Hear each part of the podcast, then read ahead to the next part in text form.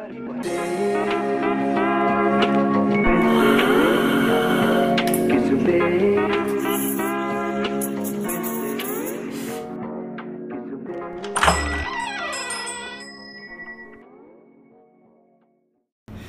selamat datang di Baca Trisa, masih barengan gue Jimmy Bayu dan sekarang gue lagi balik lagi ke Bon Cafe buat bukan buat ketemu sama Mbak Mira tapi buat ketemu sama kepala sekolahnya.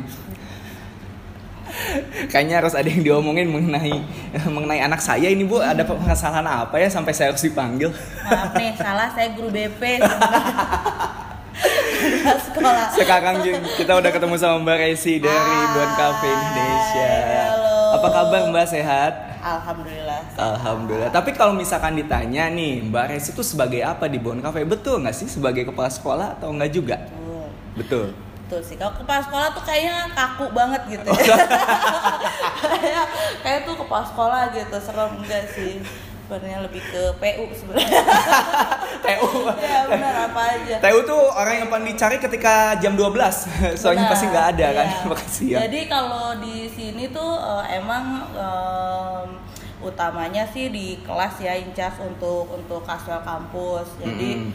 memang em, PIC-nya untuk kasual kampus tuh eh, gue gitu. Tapi selain itu juga ada yang lain-lain juga tugasnya kayak misalnya R&D. Mm. R&D-nya juga kalau kebetulan kalau di Bon Cafe itu kan gak cuman kopi ya. Eh, agak palu gada sedikit mau jus, Iya, iya. mau teh, mau Wah, apa gitu sikat segala semua lah sama F&B ya. Iya, powder dan lain-lain Hmm. gitu. Terus selain itu juga eh, sourcing untuk green bean sama quality control gitu. Wow, Hmm. itu semua Mbak Resi ngerjain Itu sama tim. sama tim. Ah. Tapi Mbak Iya. Resi incas juga di situ. Iya. Wow, oke oke. Sebelum kita ngebahas kesibukan Mbak Resi sekarang, mungkin lebih enak kalau misalkan kita throwback dulu. Karena kurang lebih saya tahu eh, 2007 ya Mbak Resi nyemplung ke industri ini. Benar. Dan di tahun Lalu tenggelam. dan menikmati tenggelamnya. tenggelam. Iya, iya, iya. Akhirnya berenang lah di sini. Itu gimana ceritanya di tahun 2007 yang di mana mungkin tahun itu industri kopi belum terlalu ya gua nggak tahu ya waktu dulu kayak gimana. Cuman mungkin belum terlalu semenarik sekarang gitu, sehidup sekarang. Iya sebenarnya sih waktu itu kan em, baru beberapa bulan habis lulus ya, Ya. kan. Jadi eh, setelah itu saya eh, kayak apply buat kerjaan gitu di Hmm. salah satu NGO, Mm-mm. NGO eh, USAID waktu itu namanya Amarta. Nah, eh, alhamdulillah keterima tuh di situ. Mm-mm. Nah, Amarta itu dia bergeraknya di bidang agriculture gitu, NGO-nya. Jadi pembinaan petani dan lain-lain. Salah satunya kopi mitranya. Jadi eh, kebetulan saya disuruh incas untuk itu pembinaan kopi dan lain-lain sampai akhirnya eh, ada mitranya Amarta namanya hmm, SCI. Oh, Mungkin oke. udah familiar ya. Nah, Ya.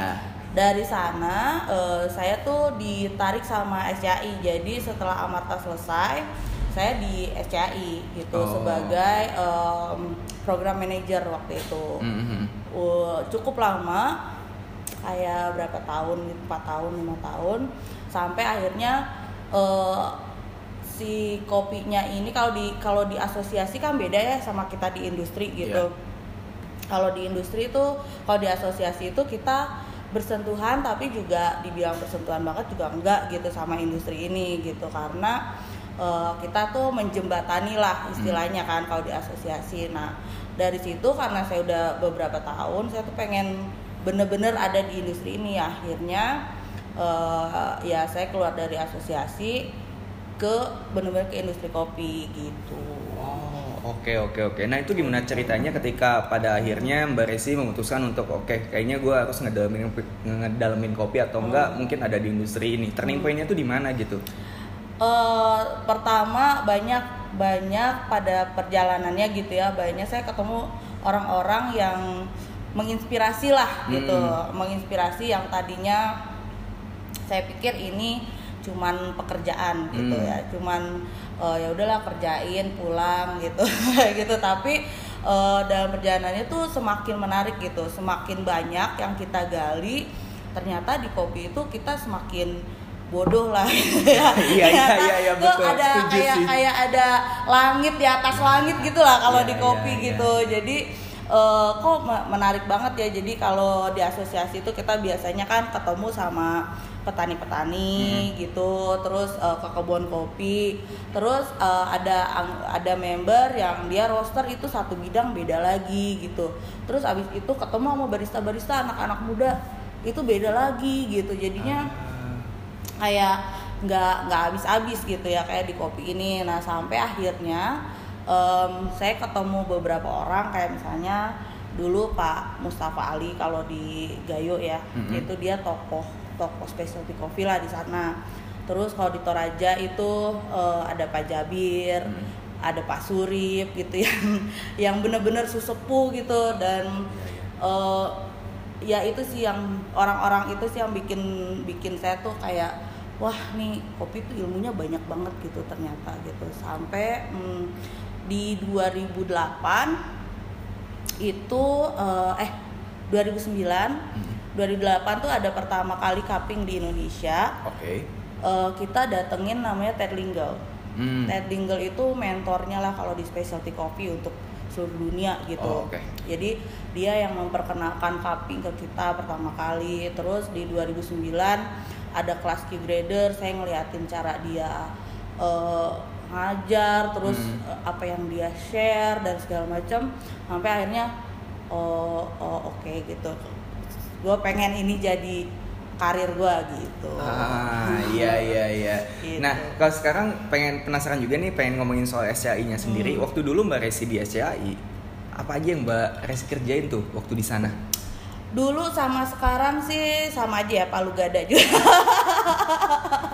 kalau dulu dulu itu kan kalau Oke. dulu bedanya asosiasi itu kan eh, kalau yang dulu ya dia itu di dibantu lah dibantu sama si NGO ini si Amarta jadi program-programnya itu dalam satu tahun itu udah udah ada semua gitu misalnya Ah, oke. pembinaan petani flores gitu Hmm. misalnya nanti itu yang dikembangin kayak gitu terus eh, juga maintain member-membernya kita adain cupping tiap bulan di tempat member beda-beda kayak gitu sih Oh. bikin kompetisi Ah, iya iya iya iya. Tapi ya yang. Yang yang bikin penasaran adalah kenapa Mbak Resi harus cabut dari SCI dan pada akhirnya untuk setelah dari SCI langsung masuk ke casual ke anomali dulu. anomali. Mm. Oh, kenapa harus ngambil langkah itu tuh? karena tadi yang gue bilang kalau di asosiasi itu lo nggak bener-bener ber- menurut gue ya lo nggak berhubungan sama industrinya langsung gitu jadi Oh. ya iya lo ngumpulin orang Mm-mm. tapi lo sebagai jembatan ah gitu iya iya bukan iya iya, iya, bukan iya. orang yang melakukan eh, sesuatu di industri Ya. kopi secara langsung gitu nah gue Ya. pengennya tuh gue bener-bener ada di industri ini kayak misalnya sekarang eh, kayak sourcing kopi gitu itu emang harus terjun langsung Mhm. terus quality control dan lain-lain itu kayak gitu ngulik-ngulik dan lain sebagainya gitulah Oh pengen ada di dunia Ada praktisinya di- ya? iya. Ah Gitu. iya iya. Nah kalau ngomongin soal Q grader nih Mbak, waktu dulu Mbak Resi ngambil Q grader, Hmm. itu tuh Mbak Resi yang pengen atau karena eh, ini ada nih siapa yang mau atau dipaksa lebih ke sana? Enggak sih, emang emang mau sih. Emang, emang mau, emang mau. Jadi kebetulan eh, Q grader, gue tuh Q grader kelas yang kedua. Kelas yang kedua. Hmm, kelas kedua tapi masih di tahun yang sama di 2009 gitu. Oke. Eh, nah itu karena gue udah melihat kelas yang pertama. Nah, eh, dan kayaknya kalau yang kelas pertama itu jujur aja kita juga belum begitu paham tujuannya Q grader itu apa gitu. Mhm. sampai akhirnya eh, kalau gue belajar dari yang kelas pertama gue lihat kelasnya terus eh, gue lihat eh, orang yang mengajar apa yang diajarkan tuh kayaknya seru banget gitu. Dan ya alhamdulillah waktu itu dapat support hmm, dari si tempat gue kerja itu mm. untuk ikut Q grader gitu jadi ya Ah. kenapa enggak ya Iya kan? iya iya betul ya, betul betul. Karena bentuknya lisensi juga lumayan iya, ya. dan ya tantangannya ya ya cuma harus lulus lah gitu kan cuma Mhm. ya eh, karena dibayarin apa lagi oke lah ya gitu Iya, iya, iya. Tapi kalau ngomongin soal Q grader sebenarnya tingkat kesulitannya tuh sama nggak sih dari tahun itu sampai ke sekarang atau malah meningkat kesulitannya?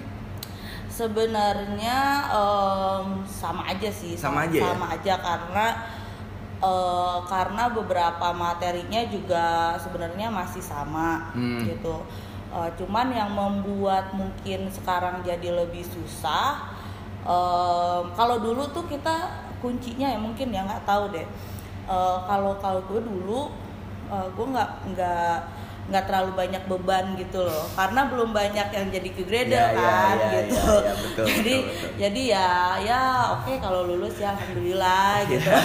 Kalau enggak ya udah gitu. Karena waktu itu belum belum tahu eh, sepenting itu eh, Q grader gitu. Ah. jadi kita nggak overthinking. Jadi yang yang kita lakuin ya eh, tes tes satu gitu. Misalnya sekarang tes cupping ya ya udah cupping udah gitu. Jadi kita satu persatu kita selesaiin gitu. Akhirnya akhirnya bisa lulus gitu. Mungkin kalau sekarang karena ada pressure dan lain-lain jadi sih. itu Setuju. ya jadi itu yang bikin lebih sulit kayaknya Nah kalau ngomongin soal Q grader, Q grader lagi, eh, sebenarnya kalau dari gua dan juga gue sebenarnya ada pertanyaan kayak gini sih. Em, kapan sebenarnya kita tuh harus ngambil sertifikasi Q grader? Karena kan ada yang butuh, ada yang pengen. Sekedar kayak kalau misalkan gue waktu dulu ngeli sebagai barista ngelihat seseorang yang udah punya lisensi Q grader kayak wah anjir keren nih dia udah Q grader nih lidahnya udah Ya. terkalibrasi kayak gitu-gitu. iya iya Kalau misalkan menurut Mbak Resi sendiri, sebenarnya kapan sih kita harus ngambil lisensi itu? kapan kalau kita udah siap sebenarnya Per- eh, siapnya itu dalam dalam hal kita siap mental karena Q grader itu enam hari setiap hari kita ngopi Iya, iya, kelas dan Oke. tes dan segala macam pertama siap mental yang kedua eh, siap bekal minimal kita pernah cupping tahu Ah, sedikit sedikit iya, iya, yang iya. ketiga ya pas siap waktu siap rezekinya juga gitu Ah, kalau itu udah sih. siap sih ya udah jalan gitu Ah, balik lagi ya kita juga harus bawa sesuatu juga ya, nggak bisa kosong-kosong banget ya sayang juga ntar uangnya. Um, iya sebenarnya sih nggak nggak ada larangan Iya, cuman betul. cuman ya sayang aja gitu. Sayang aja uangnya ya. Hmm. Karena dulu tuh kayak sempat dapat ceritaan kalau Q grader itu tesnya susah lah, cuman berapa persen yang lulus lebih Hmm. banyak yang gagal daripada yang lulus. Itu sampai sekarang tuh kayak gitu mbak. nggak juga sih tergantung sebenarnya kita nggak bisa standarin oh, terlalu banyak yang nggak lulusnya karena ada juga kelas yang banyak banget yang lulus gitu Oh, kayak gitu oke. jadi eh, itu kayak apa ya anomali gitulah kita nggak bisa nggak bisa eh, ke prediksi nggak bisa prediksi Hmm. bakal bakal kira-kira bakal 70% yang lulus 50% yang lulus tuh nggak bisa karena tiap kelas tuh beda-beda Ah Gitu. iya iya iya. Nah sekarang kalau misalkan kita ngomongin Mbak Resi yang eh, sekarang juga nih, Hmm. Mbak Resi udah menjadi pengajar, kira-kira udah berapa lama Mbak? Kalau misalkan untuk jadi pengajarnya sendiri? Eh, di Kaswell. Iya. Kalau di Kaswell sih dari 2016. 2016. Hmm. Wow, udah empat di tahun. Kaswell sih udah lima tahun lah lima tahun. Udah lima tahun. Itu sama lima tahun Mbak Resi menjadi pengajar. Kira-kira tantangannya apa aja nih? Jadi seorang pengajar. Apa ya? eh, kalau saya tantangannya mungkin lagu lama kaset kusut gitu ya. Jadi karena kita mengulang hal yang sama gitu. Kayak Iya. gitu. Dan kadang bisa bisa eh, bosen juga, tapi eh, itu sebelum kelasnya mulai biasanya. Saya tuh ngerasa aduh bosen. Tapi begitu beneran ini Iya, iya. ini true story ya jadi misalnya nih pagi-pagi aduh sekarang hari ini kelas aduh males banget gitu ya mesti ini sampai sore gitu dan tapi begitu nyampe ke sini terus em, apalagi kalau muridnya banyak terus Hmm. seru-seru itu udah udah seru aja gitu jadinya kayak oh ya ini kenapa gue mau melakukan ini gitu kayak gitu kayak kayak diingetin lagi gitulah jadi Iya iya iya. iya. Tapi ketika waktu sebelum mulai itu udah males, tapi ketika ngejalaninnya eh malah jadi semangat. Malah semangat iya, Ah. jadi jadi seru gitu. Iya, iya, iya, iya. Kayak kayak gini misalnya kalau dulu makanya nih nggak boleh ngeluh. Kayak dulu misalnya aduh males banget nih aduh ada kelas itu nah, nah.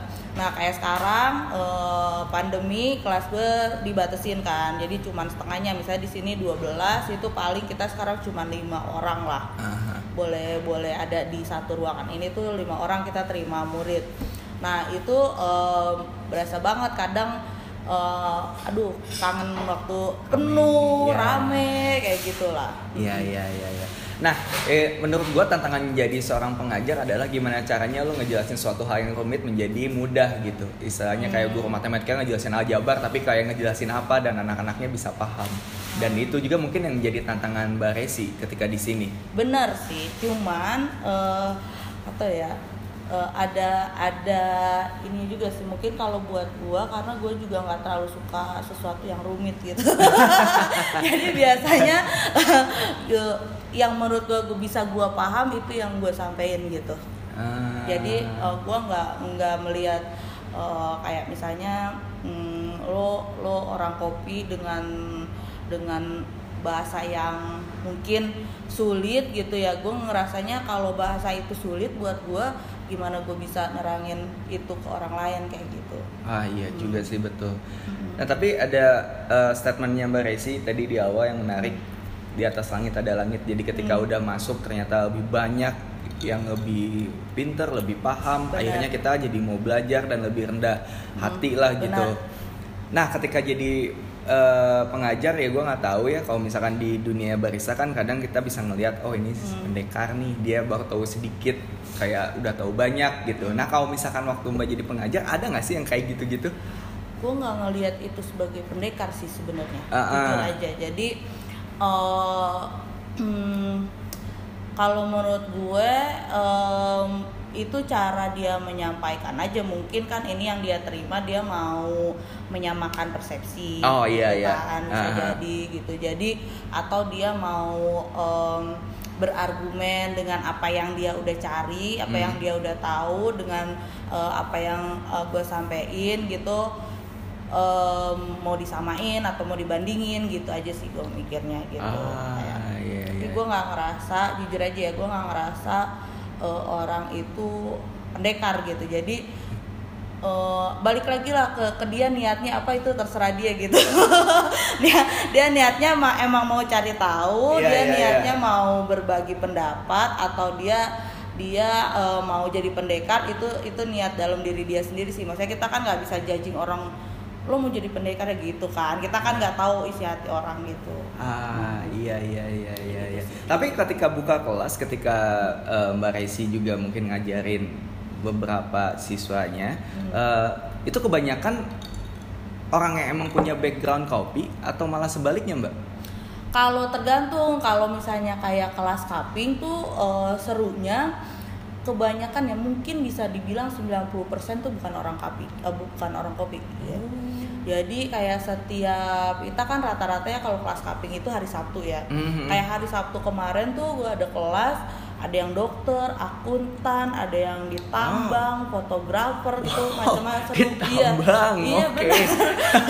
kayak eh, emang mau buka coffee shop atau gimana? Enggak, emang gue suka ngopi aja gitu. Gue pengen tahu aja gitu. Jadi Iya, dan iya. itu pun bikin kita jadi belajar juga gitu. Berarti kalau kita buka coffee shop atau gue buka kelas atau apa pun yang berhubungan sama kopi, berarti customer gue juga udah lebih kritis gitu. Iya, Karena betul, dia juga betul. mau cari tahu kopinya itu kayak gimana kayak gitu. Iya iya iya. Itu malah jadi makin menarik sih, makin hidup Nah, juga industri ini ya iya, kan. itu dia makanya. Jadi lebih banyak lebih seru. interaksinya. heeh. Iya. Jadi industrinya juga lebih kebangun kalau kayak gitu. Pak. Betul betul betul betul. Eh, nah tapi yang menarik lagi adalah Mbak Resi mulai ini di tahun 2007 dan kurang lebih udah 13 tahun sampai sekarang. Kira-kira perubahan apa aja yang Mbak Resi, Mbak Resi rasain nih di tahun 2007 sampai sekarang buat si industri kopinya ini sendiri? Wah jauh banget ya beda Jauh banget. banget beda banget dari hulu ke hilir itu udah sangat beda tapi dalam artian positif ya Iya, ya. Hmm, kayak misalnya dulu kalau kita mau sourcing kopi aja susah banget Mm, ya kan? Maksudnya nggak seterbuka sekarang. Kalau sekarang kita buka Instagram Tokopedia apa segala macam itu mau kopi apa aja ada. Iya, ya iya. kalau dulu itu em, belum belum banyak lah belum eh, belum bisa terakses dengan baik gitu. Hmm. kayak gitu. Itu yang perubahan paling positif sih menurut saya. Karena eh, kita mau ngopi enak tuh sekarang gampang banget gitu Iya iya iya. iya, terus betul. juga dari standarnya juga udah udah sangat udah sangat maju gitu mulai dari kayak barista sekarang barista udah canggih-canggih ya terus Iya betul. em, petani juga produsen canggih banget kita mau kopi yang gimana aja ada processingnya selalu baru inovatif terus juga eh, di kopinya sendiri selalu ada tren-tren baru yang bikin seru dan bikin gak bosen gitu Ah. gitu sih jadi Iya, iya. sepanjang karir saya di kopi sih sepanjang saya di kopi ini eh, selalu ada hal baru gitu setiap Hmm. tahunnya gitu Mbak di tahun 2007 eh, gua yakin untuk orang kepikiran masuk industri kopi aja menurut gua masih jarang banget gitu. Hmm. Apalagi seorang cewek gitu. Kan Oh, kopi iya. identik dengan sesuatu yang maskulin, Maskulin, ya iya. kan. Cowok di mana-mana ketika ada cewek masuk tuh jadi sorotan yang di mana biasanya ceweknya mungkin adanya di depan bar yang jadi Hmm. Iya. floor Ah. mungkin. Tapi ketika mungkin ada di balik bar Hmm. itu bakal jadi sesuatu hal yang mengejutkan gitu dan juga Iya. Mbak Resi mungkin waktu itu Hmm. itu gimana Mbak Resi buat eh, kayak apa ya bisa dibilang beradaptasi sama Iya. lingkungan waktu itu? memang benar ya memang benar mayoritas eh, dulu pertama kali gue di kopi mayoritas itu cowok eksportir lah segala Ya. macam itu cowok tapi alhamdulillahnya itu eh, mereka selalu selalu support gitu jadi Ah. eh, yang namanya gue nggak tahu ya kalau bukan gender equality sih tapi maksudnya mereka tuh welcome aja gitu Ah. dengan dengan cewek atau atau cowok gitu Iya, maksudnya iya. mereka nggak masalah gitu Hmm. Oh, itu isi yang yang gue bersyukurnya walaupun gue dikelilingin sama eh, cowok-cowok gitu di industri ini tapi ya ya itu maksudnya nggak nggak ada yang spesial katanya lo cewek terus kenapa gitu iya iya. iya. Nggak ada yang dispesialin nggak ada yang diskriminatif juga gitu jadinya ya ya udah itu pun yang aja. ngebuat akhirnya Mbak Resi nyaman di industri iya, ini ya kan? Iya, ada hal itu. ya mungkin kuncinya gue beruntung dikelilingin orang baik lah gitu waktu waktu gue di sini. Tapi waktu di tahun 2007 Mbak, ya- Mbak Resi udah yakin kalau industri ini bakalan seberkembang ini? Hmm, yakin sih. Udah udah udah udah, ada keyakinan Karena itu? gini ya kayak misalnya eh, bukan juga ada referensi kayak orang-orang luar yang jadi role model gue misalnya Ya. gitu. Ternyata tuh orang luar juga banyak banget cewek-cewek yang jadi juri Ya. ya kan terus dia juga processing dan lain-lain terus juga lihat eh, kalau gue lihat di kompetisi kopi terutama gue nggak ngerasa itu akan berhenti di sana gitu jadi pasti kompetisi ini akan terus ada dan Ya. itu yang yang jadi trigger untuk tren gitu. Ah, betul betul. Gitu. Nah menarik tuh, soalnya Mbak Resi selain Q grader, pengajar, tapi juga sebagai juri. Palu gada ya, kebetulan. Kebetulan. Itu em, gimana caranya ngebedain eh, persona Mbak ketika menjadi pengajar dan juga jadi juri itu susah nggak sih? Atau enggak kayak udah ngalir aja. Bisa bedain dengan sendirinya ketika udah di situ. Lu definisikan persona deh Oh, apa ya? Yang Apa, yang personality apa ya? Oh, personality Iya personality. sorry sorry. Em, beda ya kalau beda bedanya tuh mungkin kalau di ngajar kita Iya. justru harus berinteraksi Iya. kalau di juri nggak boleh berinteraksi gitu jadi Ah, iya, iya. eh, kalau kalau di yang ngajar tuh justru kita selalu bertanya gitu Hmm. kan. Terus juga eh, kita selalu selalu kasih feedback dan yang lain-lain. Kalau di juri itu kita fokus apa yang dia apa yang baristanya kasih ke kita gitu. Jadi eh, ya itu bedanya. Kalau kalau kalau di ngajar kita dua arah kalau di barista ah, di kompetisi ya kita sa- satu arah gitu. Kita Hmm. menerima apa yang dia presentasiin kayak gitu sih. Ah oke oke. Nah dan eh, mesti fokus banget kalau ngejuri. Iya, kalau kalau ngajar kan kita masih bisa bercanda-bercanda atau apa gitu. Kalau kalau ngejuri kan misalnya dia 10 menit, 15 menit itu Ya. 10 dan 15 menit hidupnya dia gitu kayak kayak lo mesti ya lo juga harus tanggung jawab sebagai juri ya kan Iya. harus beneran nilai Iya benar, lo tangkap semua yang dia omongin semua, tangkep, fokus Iya, pokoknya iya. gitu. Karena eh, untuk dia ada di sana 10-15 menit itu sebelumnya kan dia udah berbulan-bulan Iya. dulu gitu sebelum ada di panggung itu. Jadi kalau kita cuman 10-15 menit aja kita nggak bisa fokus untuk ngelihat dia tuh kayaknya nggak fair sih gitu. Jadi mesti Iya, iya. benar-benar fokus. ini tuh gue sebenarnya pengen ada pengakuan jujur Apa jadi tuh? waktu ketika dulu gue ikut gue sempat ikutan ini mbak pelatihan eh, ini kan juri Oh. Ah, tapi gagal untungnya gagal Ya jangan. untungnya gagal Kenapa untung? karena karena waktu Dia awal waktu awal gue tuh kayak berpikiran oh awalnya mau ikut kompetisi nggak dapet slot oke Oh. pada akhirnya gue Iya, milih tahun berapa tuh? tahun 2000 berapa 2019 sama Changel Oh, oh, oke, oke. 2018 lupa lah Hmm. Em, 2019 ingat gue nah tapi di situ gue tuh kayak mikir oh yaudah ambil aja juri kayaknya gampang gitu itu pikiran gue Oh. itu gue akuin emang gue Oh, salah waktu itu pas ternyata prakteknya buset susah palingan palingan cuma ngicip Iya. ya kan. susah banget gimana caranya Coba gue tanya susahnya apa menurut lo coba? Nih, ya, yang pertama Gua fokus. kebalik nih gue tanya. fokusnya itu mbak Oh, iya. fokusnya itu susah banget sumpah kadang kita kayak ngelamun gimana caranya ngebagi fokus antara lu ngedengerin si eh, kompetitor dan Oh. juga nyut ny- nyatet Nyatet. Ya ya, mesti ada mu- multitasking ya emang Itu. terus aja lu harus nyobain kopi udah tuh langsung bisa nyimpulin oke kopinya gini gini udah sih itu Iya, makanya gua bener, nganggap gua bener, beruntung ketika gua gagal karena emang gua belum Ya, jangan, belum belum cocok ya. Iya iya iya iya. Tapi ngomongin soal pengalaman pertama ya Mbak, ketika pengalaman pertama ngajar aja dulu. Ketika Hmm. pengalaman pertama menjadi pengajar, itu gimana rasanya Mbak? Boleh ceritain mungkin? Dulu pertama kali gue ngajar itu sebenarnya di asosiasi itu. Jadi gue Ah, pengajar oke. untuk petani. Hmm. eh nervous lah pasti gitu kan karena itu pertama kali tapi untungnya karena eh, mereka tuh humble semua gitu ya jadi Ya. di di di awal juga bilang kalau eh, ini kelas pertama saya gitu jadi Ah. kalau salah-salah kata maafin aja gitu gitu. Ya, ya, udah dibuka di Iya, jadi dari awal gitu. Jadi kan kalau kayaknya Mbak ini ngaco deh gitu. Eh tapi dia kan pertama gitu. Dimaafin. Pintar juga, ya juga. Oh ya udah lah gitu. Jadinya ya itulah. Tapi untungnya eh, satu itu alhamdulillah lancar. Ke sananya sih udah udah Iya. biasa sih udah terbiasa gitu lah. Selama menjadi pengajar kira-kira ada pengalaman unik mungkin yang diingat sampai sekarang? Karena lima tahun bukan waktu yang bentar ya Mbak. Apa ya yang Atau tentang siswa yang unik mungkin atau kejadian unik. apaan ya? Aduh. Karena mungkin menurut gua ada satu dua.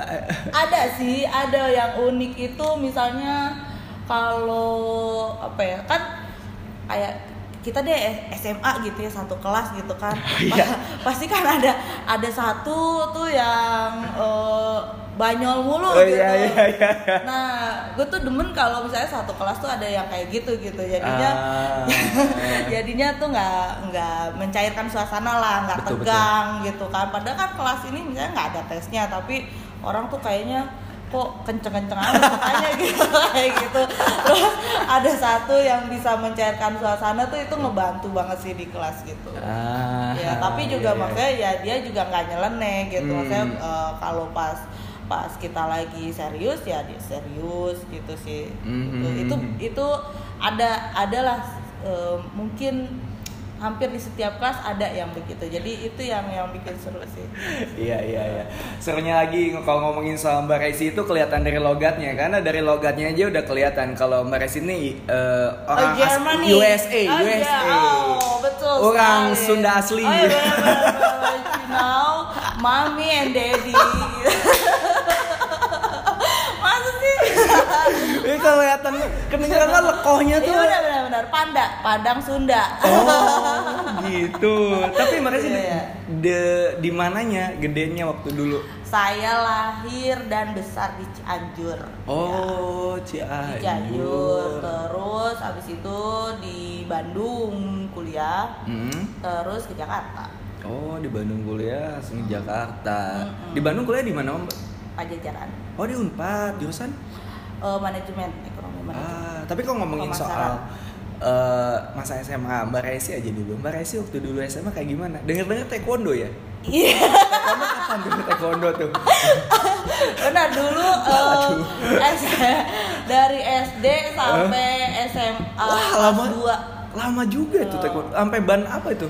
Oh, ban serep. ban apa ya dulu tuh memang kelihat kedengerannya lama gitu tapi eh, kadang tuh bisa vakum lima bulan Aduh, lumayan ya.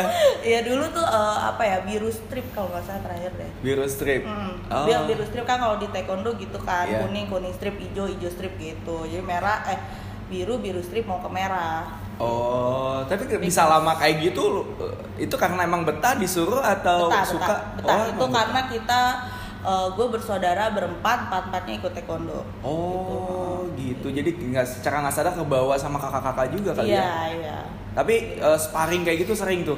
sparring sih ya nggak sering-sering amat lah palingan kal- kalau kan kalau ada eh, kalau ada acara aja kan misalnya naik tingkat gitu baru Hmm. sparring kalau nggak kalau ada lomba gitu baru sparring gitu kalau nggak mah nyari kita kan sekolah lain weh. Ayo, Gitu, dia. ayo.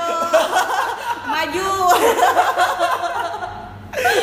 Tapi kalau misalkan di sekolah SMP atau SMA, Mbak Resi termasuk yang tomboy atau enggak juga? masuk yang tomboy itu gimana ya yang nggak feminim juga tapi nggak yang laki banget juga enggak Oh, tapi aktif olahraga atau enggak cuma taekwondo doang tuh? cuman taekwondo doang Cuma taekwondo Ya. doang. taekwondo kalau kelasnya lagi lari gue bolos pokoknya Itu kan fisik penting, Mbak. Samanya berantem ya. gue sampai sekarang ya kalau gue ada yang ngajak lari gue mendingan suruh push up atau apa gitu Kenapa emang ada ada masalah apa? Ada masalah personal apa ya, dengan lari? lari itu ya aduh lari itu denger larinya aja capek gitu. Kayak beneran beneran kayaknya tuh udah berapa mungkin ini banyak juga yang merasakan ya. Lari semangat abis itu paha panas Iya, ya kan iya, betis iya, iya. panas sudah terus abis itu dada berdebar-debar mulai keringet dingin lama-lama dunia ini jadi kuning Gelepek kayak bisa.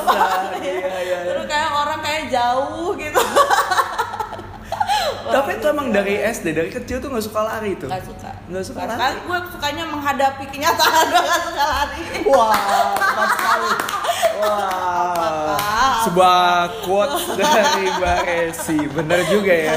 Iya, pokoknya gue enggak deh, gak lari deh. Gue dan gue salut ya sama orang-orang tuh yang misalnya larinya 50 kilo, berapa Iya, kilo iya. gitu gila. Kayak Rainer tuh gue lihat kayak Iya, updatean Renner, gua. Isman itu gila Wah, sih. iya, Isman juga. Gue bisa liatin misalnya Isman terus komen, wah gokil man keren gitu, tapi sambil rebahan. apa enggak sambil ngopi gitu enggak sih memang menginspirasi tapi emang gue aja mageran gitu Iya, iya. orangnya Kadang ngeliat postingan dia larinya aja udah capek ya mungkin ya. Capek capek Isman 10 kilo ya Allah Oke oke. gue udah nyetop gojek kayak Tapi kalau misalkan waktu dulu hobi yang biasa lakuin, yang dilakuin sama Mbak Resi ngapain aja tuh?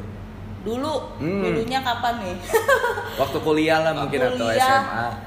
Eh, gue dulu dari dulu itu eh, gue nggak bisa ngelepasin baca komik Baca komik? sampai sampai kuliah gue selalu baca komik Wow. Hmm. Apa tuh yang suka dibaca Mbak? Eh, Ya eh, banyak pasti kan. Iya. Cuman yang ya you name it lah hampir semua wow, One Piece baca, One Piece. baca betul. Shonen Jump Wah, Death Note Wibu ternyata, Mbak Es segala itu. Baca semua Oh, jadi gitu. kalau dulu tuh sampai temen gue kalau misalnya em, kadang kan kita ada bosen ya kalau Iya. yeah. gue lagi nggak ada jam pelajaran atau Ah. apa dia tahu nyari gue ke mana gitu pasti gue di taman bacaan sambil sambil baca komik gitu Kuliah juga masih baca tuh. masih masih gue Masih baca. sering ada ada satu taman bacaan gitu di deket unpad nah gue itu itu pokoknya base camp gue lah di situ Ah. itu kayak oasis juga Surga memang. kalau lihat komik di rak tuh kayak wah ada suaranya Zoe ya. Zoe Iya, iya benar. terus gue sekarang di Tanjung Barat ada di Margonda kayak wah Iya sih, Zoe sih itu. Wah, lengkap banget di situ komik. Mana kayak bentukannya kafe kan? iya benar Wah itu bener bener bener. Tapi sekarang masih suka tuh di selang-selang eh, masih tapi nggak nggak serajin dulu lah Gak serajin dulu. Gua malah udah pindah dari komik ke anime sekarang. Eh ke iya manga kan kalau komik. Iya ke Iya. anime. Lebih ke filmnya sekarang. oh Kalau misalnya si komik udah kayak jarang gak sih? Kalau- anime juga sih dulu juga anime kan si Puden apa gitu kan lihatnya Iya. anime iya. Tapi kalau misalkan disuruh milih aja tiga komik yang paling seru yang Mbak Resi baca apa aja tuh? Death Note satu Oh Death Note, gua gak baca gitu soalnya panjang banget. Ya, Ngantuk panjangan kayak Naruto lah panjangan One Piece Si teksnya itu loh, Mbak. oh iya iya iya panjang. apalagi ya Death Note terus aduh banyak banget Ayo dua lagi. Apa bener ya ini yang bener-bener gue suka ya Death Note eh, Saman King Saman King. Oh. Wah, gila Saman King.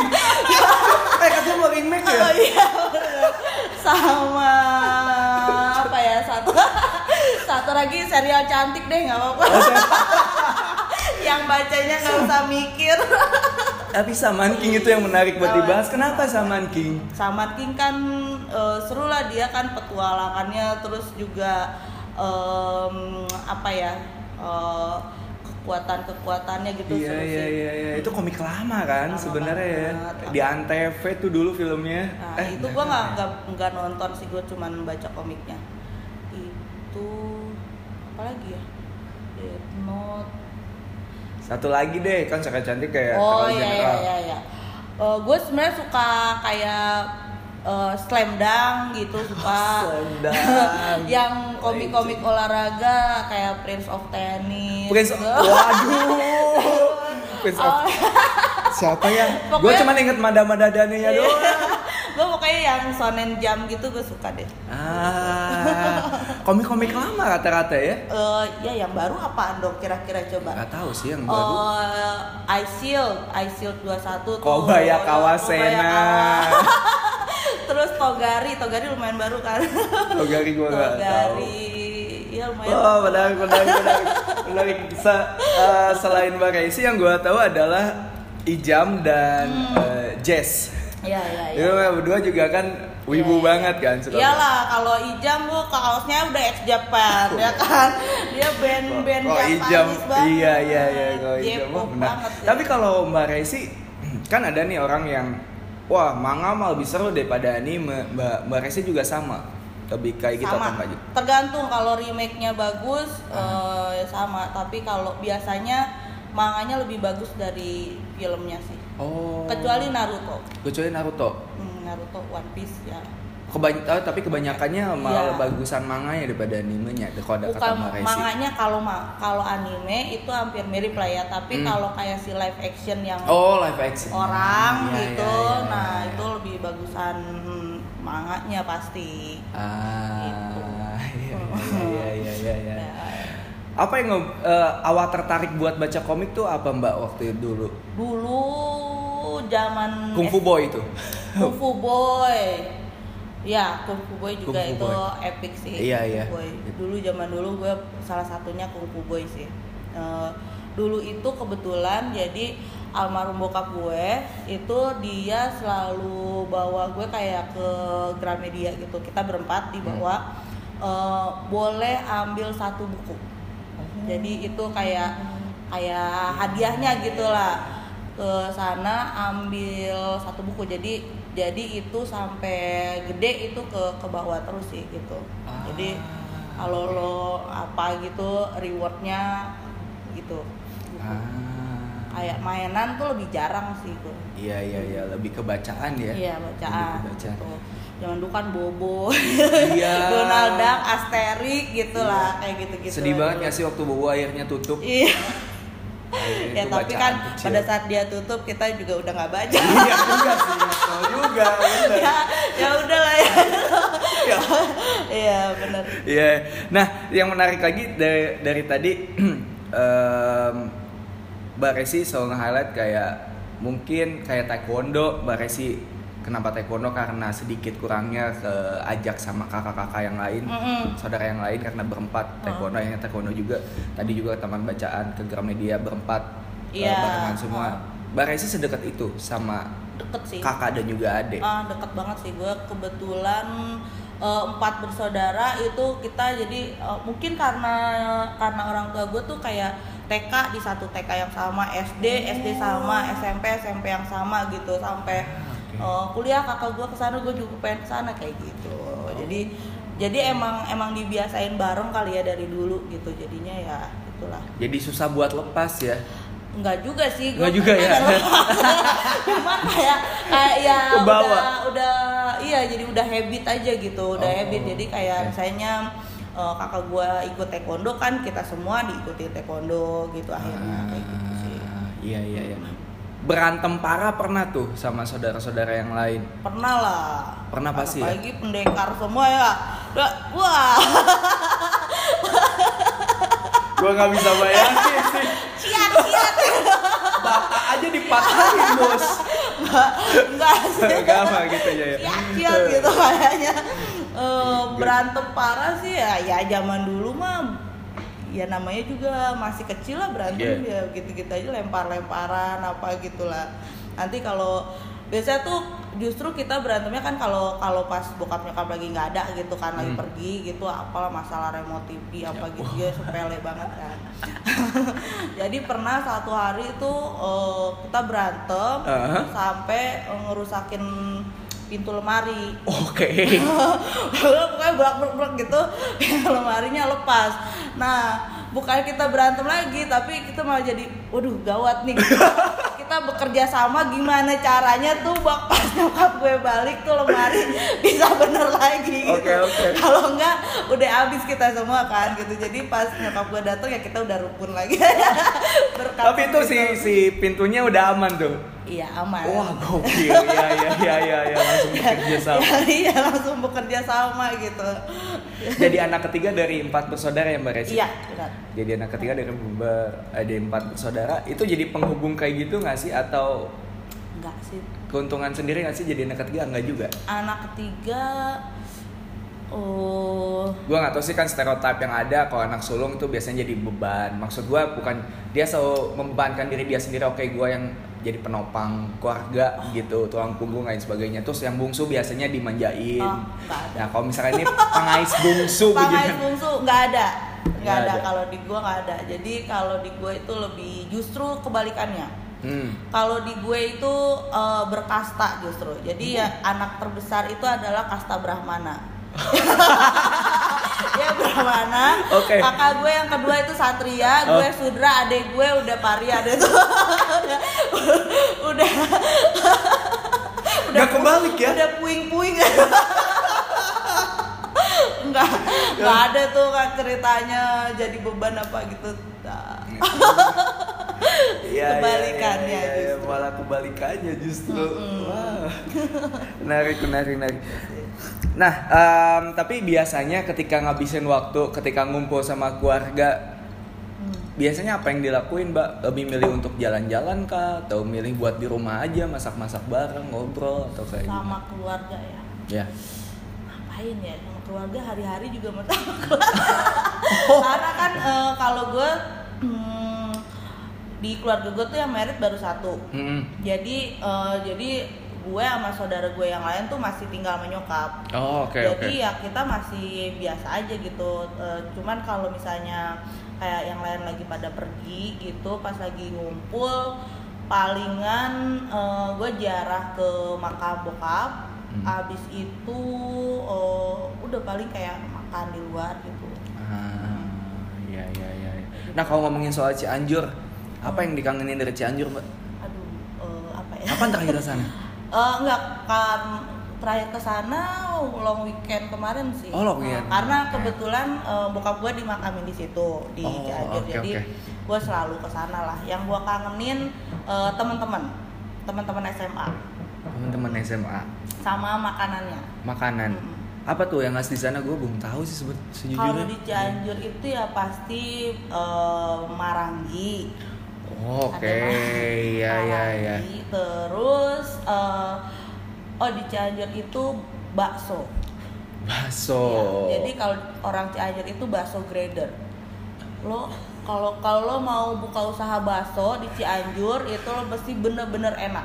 Oh gitu. Iya, karena mayoritas suka suka bakso kalau di Cianjur. Oh, jadi yang nggak enak tuh bakalan tutup Oh, dengan sendirinya. iya, Tutup lah itu sebentar doang nyawanya pasti.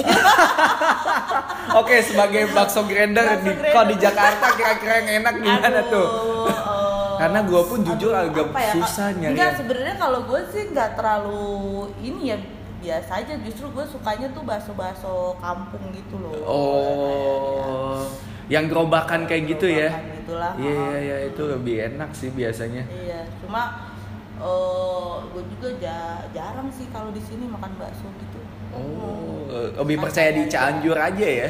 Di sana juga sebenarnya jarang, Oh, cuman kayak mayoritas orang sana tuh biasanya suka suka sama Suka bakso. iya. Oh, begitu. Ya ya ya ya. Dan kalau misalkan ngomongin soal suka, kayaknya semua narasumber suka untuk masuk ke segmen ini, Mbak, karena Kayaknya gue kita- enggak deh.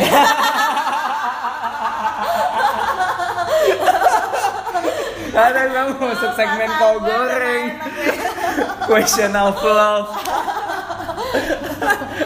Mestinya bawa tarot dong, gitu Waduh. lo bacain gue gitu Waduh, nih baru. bawa Ini malah tarot. dikorek-korek gimana? Biasa kalau pakai gaple bisa nggak sih Nah, bacain itunya? Oke, buat pertanyaan pertama, gue penasaran kalau misalkan dari perspektif Mbak Resi nih, definisi cinta itu apa Mbak?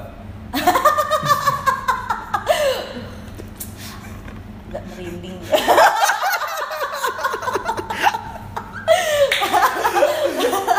Eh, hmm, cinta ya buat Ya. gue itu eh, pegangan lo ya lo nggak bisa berpegangan lo nggak bisa eh, move on menjalani hidup tanpa ada cinta.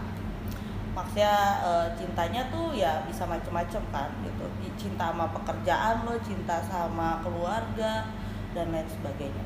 Ah, pokoknya yang iya, penting iya. lo punya cinta cinta sesama juga bisa cinta sama kucing gue bisa gitu. Yang penting lo ada ada cinta itu yang bikin lo hidup menurut gue Ah, iya iya iya iya. Ketika kita oleng mungkin, ketika Iya. apa ya itu lo pegangannya. cari tahu lagi apa yang bikin lo cinta sama hidup ini gitu Hmm, iya iya iya iya. waktu benar, lo benar. jenuh waktu lo misalnya putus asa lagi banyak masalah mungkin lo bisa menggali lagi eh, apa yang apa yang bikin lo kembali mencintai hidup lo gitu jadi lo kembali lagi sama pegangan lo apa gitu iya iya iya iya.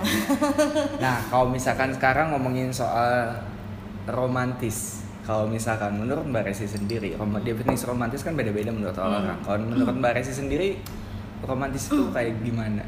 kalau menurut gue romantis itu eh, nggak perlu cringe nggak perlu cringe ya karena eh, kayak tadi gue juga nggak terlalu suka yang cringe gitu tapi menurut gue em, yang yang dia mungkin memperlihatkan dengan action aja lah gitu. Oh, iya. yang lebih realistis gitu Hmm, dengan bentuk gua- perhatian aja itu udah Iya, cukup. Iya, menurut gue udah udah romantis sih gitu. Itu udah Misalnya itu.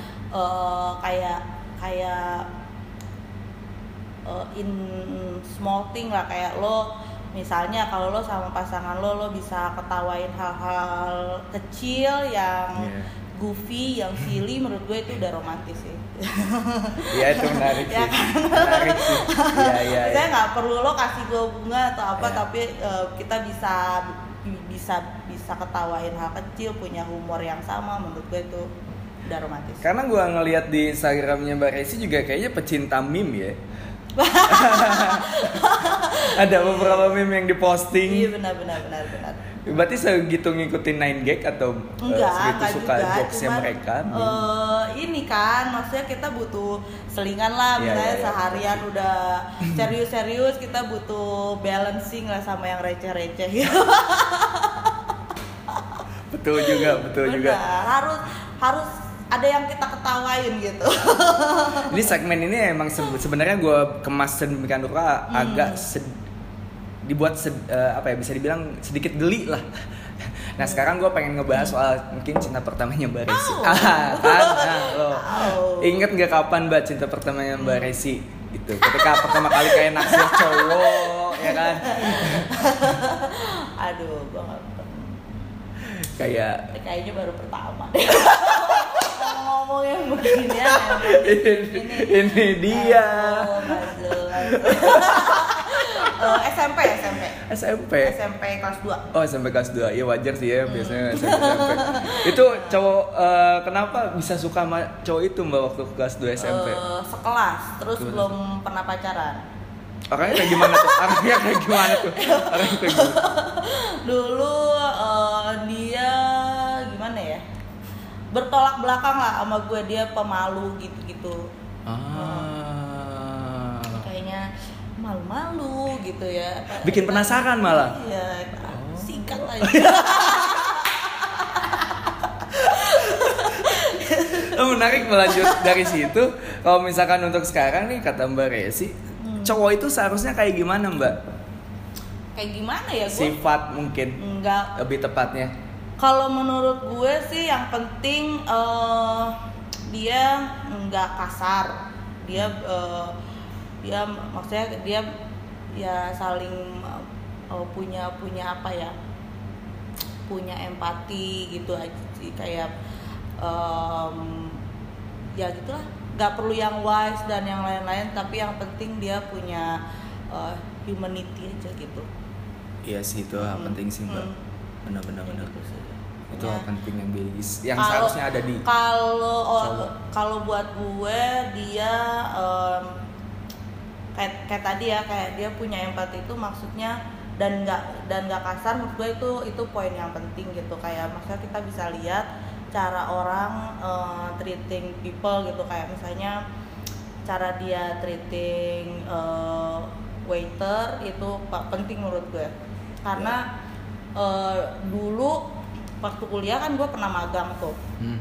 pernah magang gitu jadi eh, banyak ketemu customer customer lah pasti ya nih kayak barista barista juga pasti mengalami inilah kadang as small as thank you atau maaf itu can make your day gitu Iya. loh jadi Setuju. eh gua akan lihat orang dengan kualitas yang seperti itulah kayak memperhatikan hal kecil kayak gitu lah Ah, iya iya iya iya iya. ya nggak perlu something grande tapi ya kayak gitu Betul sih, betul betul.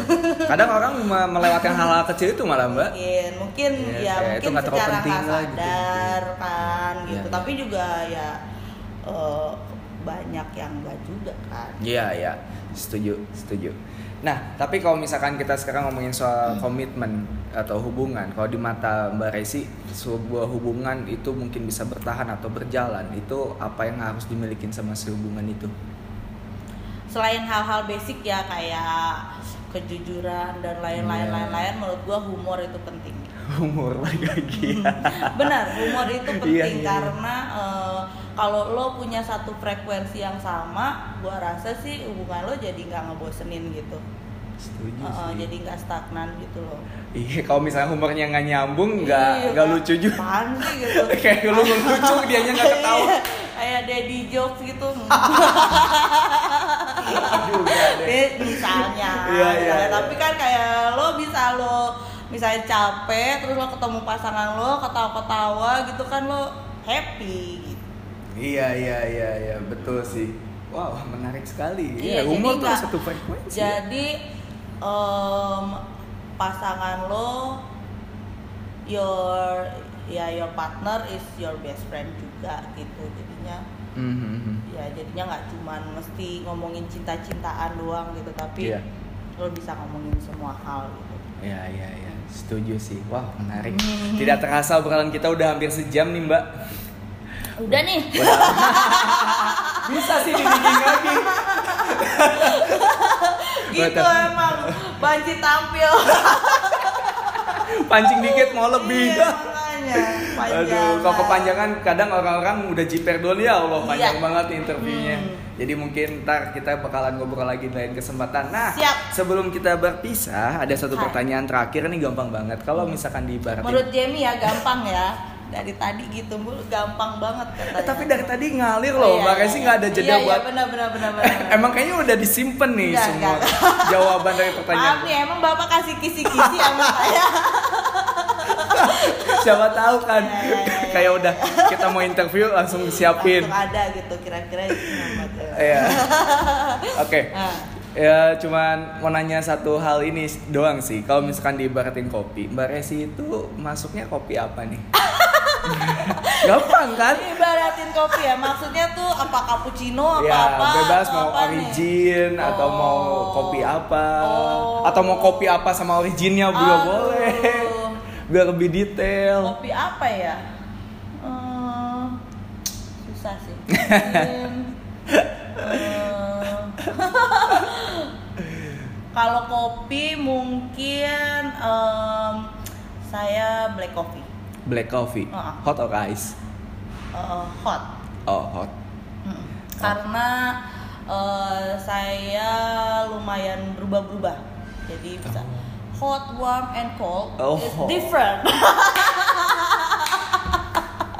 jadi Ya, ya. karena saya juga Aquarius jadi bisa go with the flow. Ya ya ya ya ya ya. bisa berubah-ubah mencocokkan sama kondisi dan juga keadaan Iya, ya. Iya Iya. iya. Berarti ini selama satu jam udah berubah berapa kali tuh Mbak kira-kira? Kita ngobrol. Tergantung. Kalau mulai belok-belok ah, nah itu deh bro. Oh, thank you thank you banget. Tapi emang emang maksudnya eh, pertanyaannya beda sih maksudnya kayak nggak nggak pernah ada yang nanyain kayak Jamie gitu sih. Satu sisi dari diri, diri gue pribadi agak sedikit takut dan juga kayak gimana ya takut intimidating atau apa pun itu. Cuman ya sepak Sih. seru sekali. Santai. Iya ya seru sekali. Terima kasih Mbak Doyo udah Thank meluangkan waktu Mbak Jamie. Resi. Sukses terus, sehat terus. Salam buat keluarga pastinya. Sampai jumpa di lain kesempatan. Oke. Yap, segitu aja bacotan untuk edisi kali ini. Sampai jumpa di bacotan selanjutnya. Bye. Salam bacot.